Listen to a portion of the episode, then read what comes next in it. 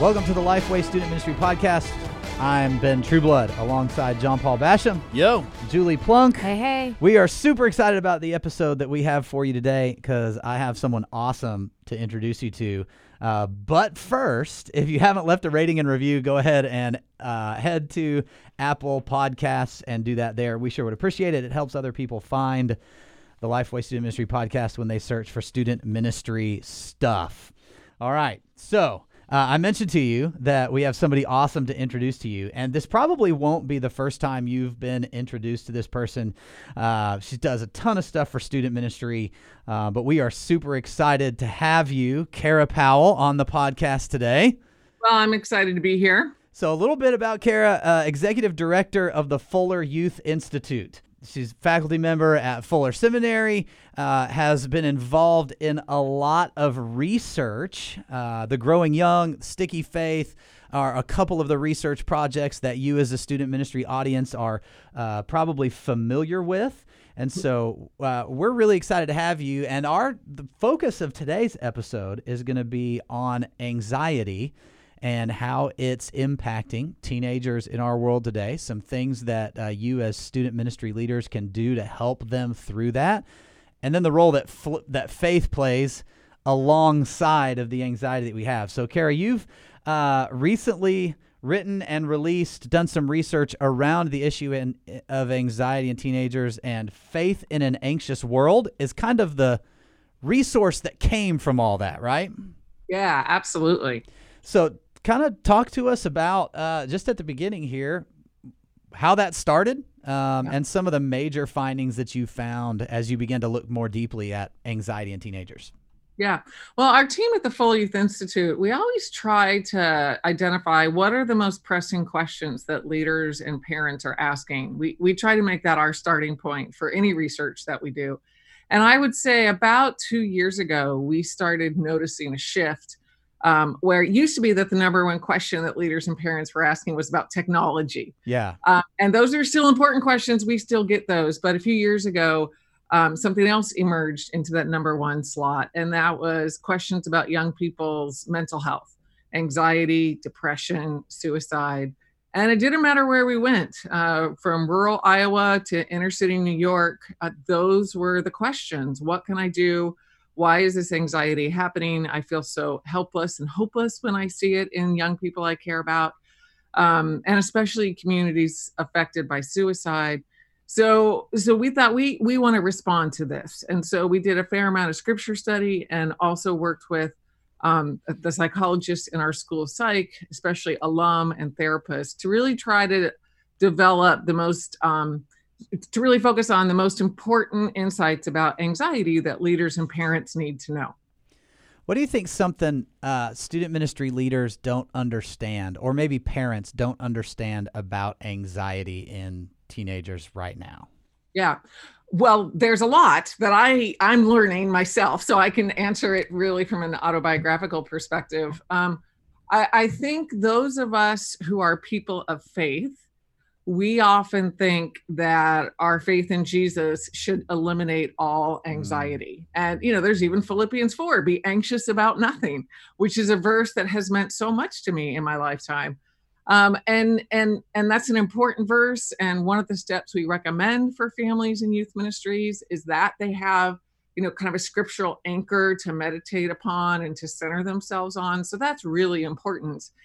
And yet um, the brain is an organ. And so sometimes just like we need medicine and he- extra help for our kidney or our heart, sometimes we need extra help for our brain, whether that be um, actual medical help or just different conversations, deeper conversations that we have to bring stability and, and balance there. So, so I think those of us as uh, pure people of faith, um, we don't understand its severity enough. And when we need to help a young person get some additional support.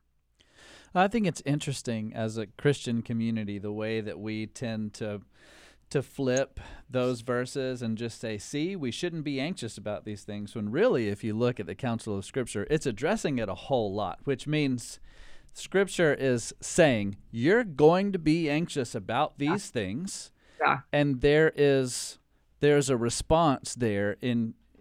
Uh, in your worship of the Lord, in casting your cares on Him and keeping your eyes on Him and understanding that He's in control, because all of that is gonna well up inside you. And so what is that right response, and what what is that balm that the Lord provides for us in in those moments? You're you're smirking I, yeah, John at me Paul, that's with such the, a good point. The word and balm. I think for those of us who are yeah. over thirty, we don't always understand the pressures that young people are under. I don't go a day without a leader or a parent or a young person asking me a question about anxiety. Uh, about a month ago, my eighth grader and I, we were touring a local high school, and it was fascinating that in the twenty minute tour, the eleventh grader who was doing the tour um, twice referred to mental health. And I'm mm. sure this was not on her script, but at one point she pointed to a, an office door and she said, well, that's, that's the counselor you go to when you're feeling anxiety. And then at another point we passed a room and she said, well, that's where you go when you're having a, an anxiety attack, a panic attack. Wow. And, uh, you know, it was just stunning to me, both as a parent and a researcher, to hear her be so nonchalant about what's happening with young people's mental health. It, it, it was a little bit alarming, quite honestly. And it was also um, freeing the way she was talking about that. And so that's part of what we're trying to do with these resources, is help the church talk about anxiety, help the church understand anxiety in the midst of a life of a growing disciple. Um, you know, I think our, we in churches, we're often a few years behind when it comes to talking about mental health. Um, I have a college freshman son and an eleventh grade daughter. And so like my part-time job has been doing college tours for the last two years. And like every college campus we tour talks about the resources they offer for mental health, like mm. in the first fifteen minutes. And so these are all these, um, you know, non-faith-based entities that are addressing mental health in teenagers and young adults. And often we in the church are silent or scared to talk about it. And so that's part of what we wanted to do. We wanted to make uh, anxiety more discussable. I, I was just going to, I was going to ask a follow-up question on just why you think the church does appear to be late in the game on, a, on clearly addressing issues like this. Well, it does I think feel it's, that it's way, partly, that we're a little yeah, late. I think it's partly some of the theology we were talking about. Um, you know, I, I, I'm totally embarrassed to admit this, but I will, in a spirit of vulnerability. I once gave a talk on anxiety. I mean, this was fifteen years ago, twenty years ago. Um, anxiety is a sign of atheism. Hmm. So I was equating anxiety with not trusting God. And, and that actually is true of me. Much of the anxiety that I feel is a reflection of my lack of trust in God. But I was uh, so naive about the more complicated dynamics about anxiety then, fifteen, twenty years ago, which have only, you know, tripled or quadrupled since then. So I, I think it's partly our theology.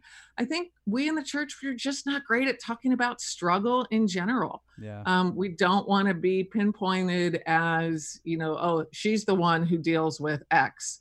Um, and so it takes a lot of courage sometimes in a church community to share your struggles. I wish it wasn't that way. I wish we were, you know, we realized that we were a hospital for the wounded, um, as theologians have described, but, but we sometimes lose sight of that. Yeah. Mm. I was curious your take on social media and that connection with young people, uh, students, young adults, and their anxiety. Yeah, great question, Julie. Uh, let me just say, first of all, I love technology. I mean, I'm I'm joining you by technology. Our listeners are listening to this by technology. So I'm very pro technology. And yet there does seem to be a relationship. We can't say it's causational, but there is definitely correlation between, you know, kind of ubiquitous use of, of technology in our culture and some of these greater mental health issues. What's interesting is right around two thousand twelve, which was in when the, in the population of the U S, we crossed a landmark line of more than fifty percent of us having smartphones. That's also right about the time when anxiety, depression, suicidal ideation really started to increase.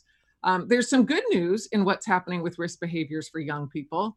Uh, some risk behaviors have actually decreased um, when it comes to uh, premarital sex, drinking, drug use, um, partying in general. That actually has decreased in most studies. so the way that I would interpret that is the risk behaviors that you do with others when you're out have actually decreased, but the risk behaviors that you experience on your own on a Friday night, on a Saturday night, when you're in your room looking at your device, um, those are the ones that have increased. You know, for those of us over thirty, if we weren't invited to a Friday night party or a Saturday night gathering, you know, we maybe heard about it on Monday. Whereas young people today who don't feel invited, who feel excluded, who just feel lonely, I mean, they can see in real time what their friends, what others they know are experiencing, the fun they seem to be having. Because um, we often put kind of a positive spin on what we post on social media. And so, uh, you know, I got to say, if I was a teenager alive, right? I mean, I am alive, but if I was a teenager right now, I would really be struggling with anxiety. I, yeah. I know my personality, my drivenness, my fear of being left out. And, and so that, that helps me empathize when I think about what it's like all the time to see what people are doing. I mean, I don't check Facebook on Friday night or Saturday night, because I know when I do, I often feel like, oh, you know, they went on a better date than we did, Dave, or gosh, they went on a date at all. And, and we're home, you know, cleaning the kitchen out or something, you know, even, even less exciting. So if I deal with that as a forty something, you know, imagine what that's like for a fourteen year old. Kara, would you say, c- can you make the connection that that ties back to that we are more isolated today than we were before, whereas all of the group anxieties that that were around before are decreased and all the individual, more isolated pieces are increased? Is there a direct connection? Yeah, you know, the first phrase that comes to my mind um, is actually something one of my colleagues here said, and she was reflecting on her own life, but I actually think it's pretty thoughtful for what life is like today. She said, I feel overstimulated and undersupported.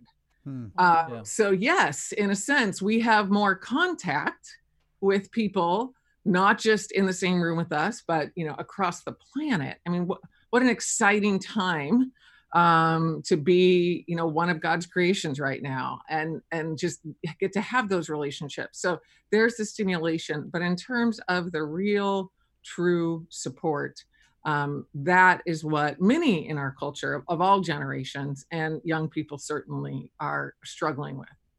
Yeah. So, uh, some research came out this, uh, Trevin Wax, who's, uh, one of our vice presidents here at LifeWay, and in his area is LifeWay Research. Um, he was referencing another study that compared topics that uh, teenagers in churches want to be discussed with what is actually being discussed. Yeah, uh, and yeah. This was a fascinating uh, data point. There's a lot of stuff on here, but the number one thing was it said eighty percent of youth in churches want to be discussing or interested in discussing mental health related issues.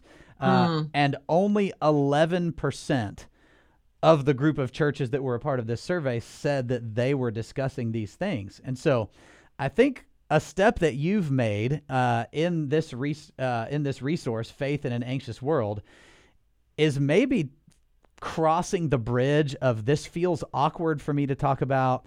Uh, quite frankly, I don't think that that many student pastors feel as though they are equipped to really address this issue. Like if I go back a decade in my life as a student pastor, ten years ago, fifteen years ago, I don't know that I would, I know that I would not have had a lot to say yeah. about this, about this issue. And so I, I Talk to us about the framework yeah. that that Faith in an Anxious World gives student ministry leaders who who might say, man, I don't feel equipped to handle this. It's awkward for me, but you have a framework here. Yeah. Um, glad that you brought that up. And, and I think there's good reason that youth leaders don't feel equipped, because they probably aren't equipped to really do a deep dive in this topic. And we actually... Uh, talked about that even before writing this resource, you know, because uh, sometimes a little knowledge is a dangerous thing. And so we didn't want to set youth leaders up for doing more damage than good, to be honest. And so one of the big themes in the resource is make sure that you create a network or at least one other referral of a therapist, mm-hmm. because I think the best thing that a youth leader can do often um, when they feel they're over their head, A, they probably are, and B, they need to, whatever it is, whether it's anxiety or, or whatever a kid is struggling with. And so then B, who's the therapist or therapists that they can refer to? And, uh, you know, if you're a youth leader listening to this and you think, gosh, I, I don't know of any therapists that I feel comfortable referring to, then I would say, talk to other pastors in your church, talk to other youth pastors in your community. Um, schools are often great sources of recommendations because they often know therapists who are focused on adolescents. Now, they may or may not come from a faith perspective if they're recommended by a school, but um, you, you know, one of the best things you can do before you start talking about anxiety is have some recommendations in your phone so that when you have that conversation and you think, oh, I don't know what to do, you can point that young person and that family to someone who does know what to do. So, Kara, why don't you talk a little bit uh, about the framework that you've helped develop, uh, bouncing off of, okay, let's have a team of people. Yeah. And I'm really glad that you mentioned that, because I think something that student pastors feel the, the unnecessary weight of is, I have to jump in here and be the only one that solves this problem. Yeah. And so building a team of people around that student and family is a huge piece of this. What are some of the other connecting points of this framework? Yeah, I'm glad you mentioned family, Ben, because um, in addition to the four weeks of curriculum that we have in Faith in an Anxious World, we actually have four podcasts uh, that are geared for parents. And so the goal is that a young person's team is the youth ministry and parents on the same page on these topics. So, and actually the parent podcasts are parallel the four lessons. So literally parents can be tracking along with what you as a youth leader are teaching. Mm. And part of what we do in, in both the youth curriculum and the parent podcast is we also encourage the young person. Um, you know, many of them will not need therapy. The majority won't actually need professional therapy, most likely. And so then, you know, who are other adults that they can talk to about what they're feeling, even beyond their parents? And so, you know, especially for that parent and, and young person to think together, you, you know, is it an aunt you're close to? Is it a neighbor? Is it your small group leader? You know, where is that safe place? Here, here's one of the alarming things that I've come to understand about suicide, um, both from the research as well as talking to uh, families who've lost a young person to suicide, um, is that often that young person who's in such pain tells a friend, here's how I'm feeling. And then usually, it just gives me chills as I say this, usually they say to that friend, but you can't tell anybody.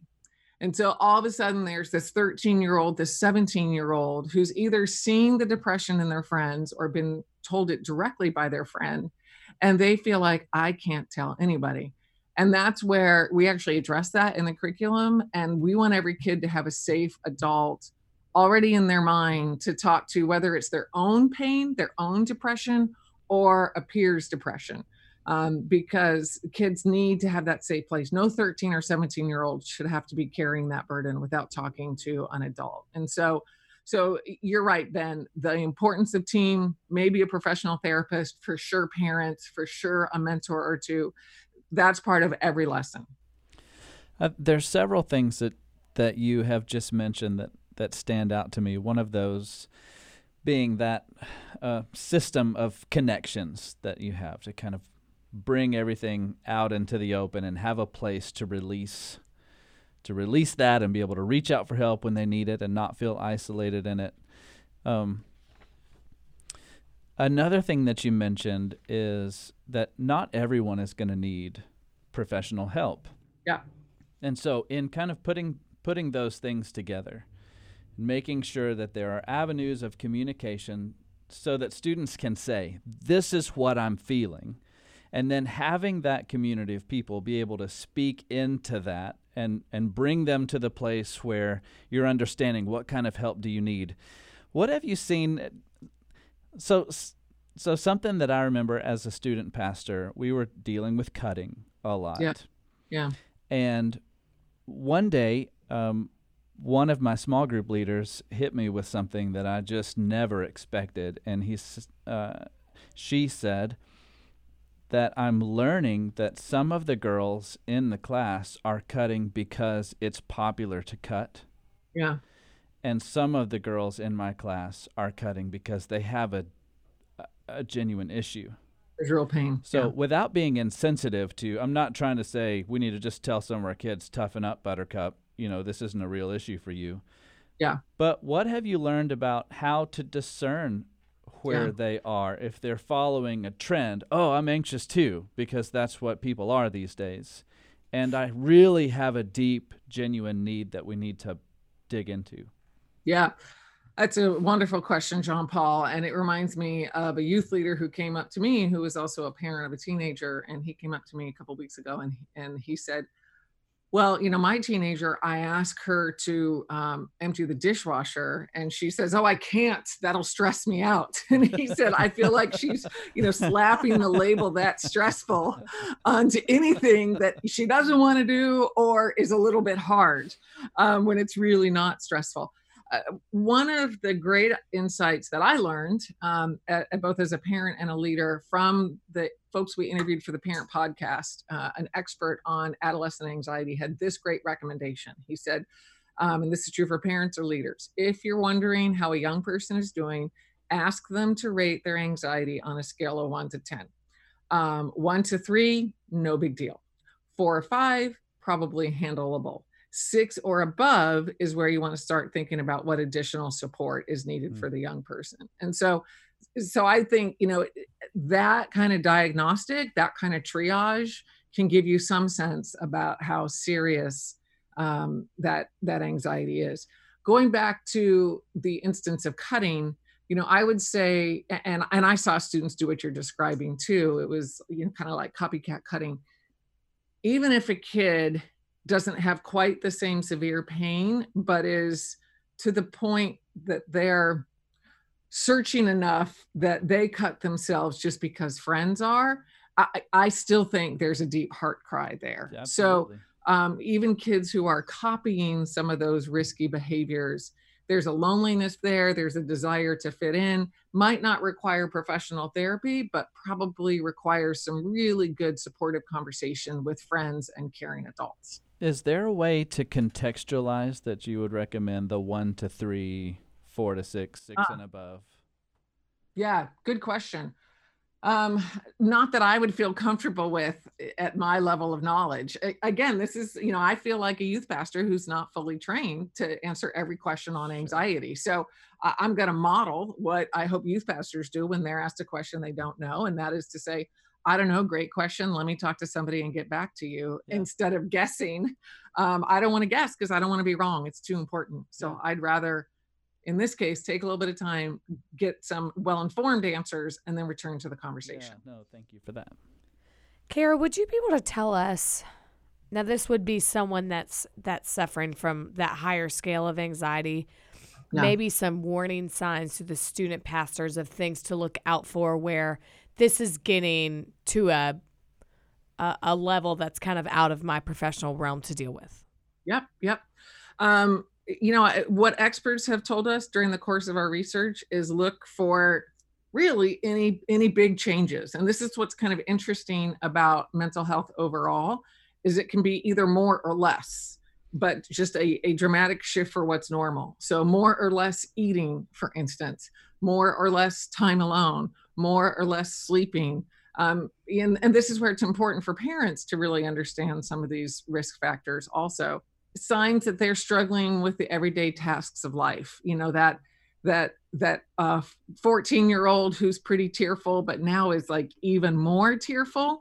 Um, you might want to talk to him or her and just say, hey, I've noticed this change. How are you doing?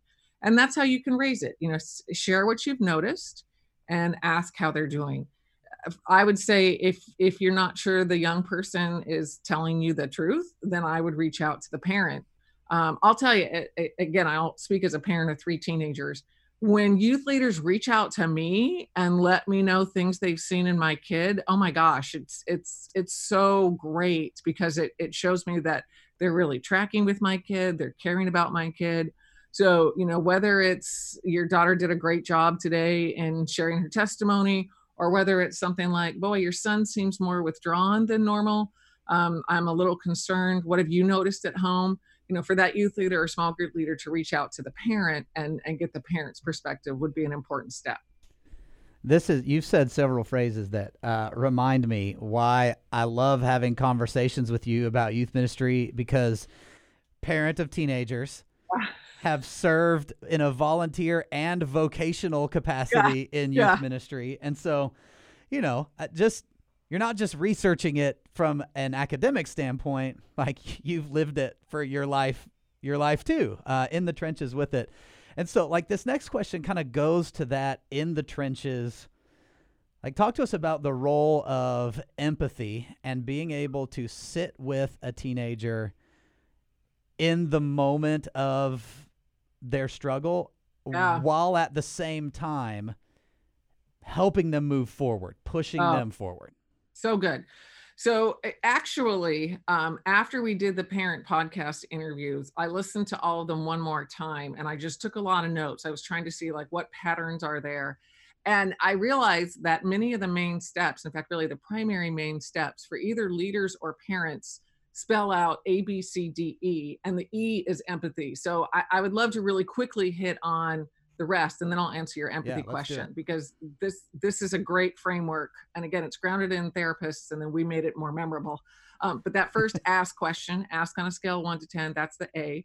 Um, I've learned quite a bit in our last year of research on the importance of breathing for young people. And, you know, I've been told my whole life when I get stressed to breathe, and I never knew why until this last mm. year. But, um, you know, when you slow down your breathing, it's literally your body putting a brake pedal on the adrenaline and the instructions your heart is giving about how to get blood to every extremity in your body. And so at A, ask, B, breathe, C, center on an important truth or scripture passage. I do just want to say that is really important. And as our own kids have dealt with various levels of anxiety, we've worked with them to try to find, you know, what scripture passages are most meaningful to them. D is develop a team, which we've certainly touched on quite a bit. And then that E is empathy, but it's a special kind of empathy. It's an empowering empathy. And Lisa Damore is a researcher who studied adolescent girls, but what she says is, is relevant to boys too. She has this great phrase, and I have used this phrase or modification of it so many times at home and with other kids. And it's this, um, that stinks, and I think you can handle it. Mm. Like, wow, that sounds really hard. Oh my gosh, I'd be so frustrated, overwhelmed, disappointed too. But you know what? I think if you, if you study a little bit more, I think you might be able to do it. Or what can I do to support you as you work through it?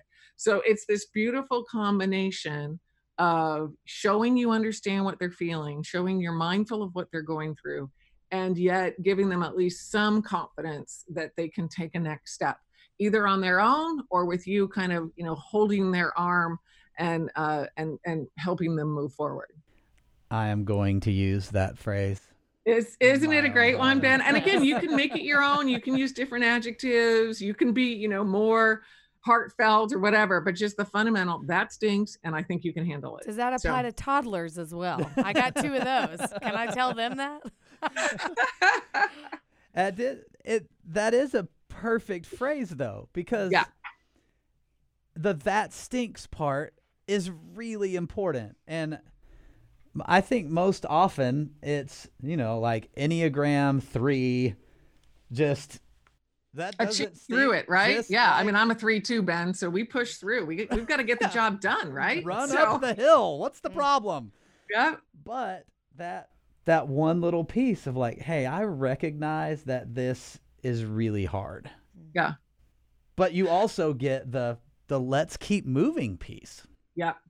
And I think we all have our different propensity. I'm, I am an Enneagram three, just like you, Ben. And so, yeah, it's the, that stinks part that I, I sometimes skip over, but I think, you know, I have some, some more touchy feely friends who they kind of camp out in the, oh, that's so hard area of life with their kid without helping them to think about how their kid can move forward. So, um, yeah, the two together bring, I think, a really wonderful balance. Yeah. One of the things that, uh, in the framework I'll, that, we haven't hit just yet is the center part. Yeah. Uh, and as you were going through, you paused and made and made sure that to make the statement of, hey, this actually is a really, really important step. Can you give some insight into how to help somebody come up with that scripture or that phrase? Yeah. yeah. Well, I'll, I'll speak really personally as a parent with my own kids, um, you know, with, without revealing genders or names of which kids have been part of which conversation. Um, you know, with one of our kids, uh, it, for them, it was what worship song mm. can really be meaningful to you. And so that child was able to land on a worship song or two. Um, that made a difference, feeling stress, especially stress when, she, when that child was gone away from us. Um, with another one of our kids, uh, I did some research on different scripture passages and came to them with kind of a list of five or ten that I thought might be helpful. And then they chose the one or two, and we kind of shortened it, you know, the essence of that verse to a phrase. So it's interesting. The, the child that we, uh, that I mentioned, the first, our first kid, in terms of who I described, loves worship. And so I knew that would be a better connect. The second child that I described isn't, you know, likes worship, but it's not as transformative for that child. And so went a different path. So that's where, as you're a youth leader, small group leader, you know, think about what connects with this kid that you're concerned about, and, and, and tease it out with them. Like, oh, what, what song do you think you could remember next time you're at soccer and just really struggling? Or on those days when you don't think you can make it to school, um, is there a verse that you think could help, or a phrase? So So, you know, ideally the kid is um, coming up with that, but sometimes they need some options from us. Like I said, with the second of our kids that I described, I went to them with five or ten different verses. So, yeah, that's great. I like too how you took such a, and as a parent, you understand quickly you can't have the same approach with all your kids, but even as a student pastor, yeah, I think sometimes you fall into what's most comfortable for you as a leader. And yeah. then you feed everyone in the student ministry that solution that would work for you. But understanding that not everybody can run with that same solution doesn't do the same thing to everybody's heart. I also like, even with the verse of Scripture that you said, you boiled it down to the essence of that yeah. truth. That I yeah. think kind of takes maybe some of the legalism out of it. You know, memorize this block of Scripture um, for somebody who's in the middle of dealing with anxiety, maybe yeah. is just another thing. Like, what do you mean? Now I got to memorize that could, this whole more thing. Anxiety. Yeah. yeah, that's right. But just to say, let's get the point yeah. here. Yeah, Here's yeah. the truth in this moment. Yeah. yeah. Kara, I would love for you, uh, you've mentioned the podcast. And, uh, of course, we've mentioned the, the title, Faith in an Anxious World. Can you take just a couple minutes and tell people how they can connect with this resource? And my assumption is the podcast is of the same name uh, as the resource, but uh, feel free to talk about how they can connect with uh, with you on these things. Yeah, you're right, Ben. Um, so probably the easiest portal for a youth leader is to go to fuller youth institute dot org slash anxious world.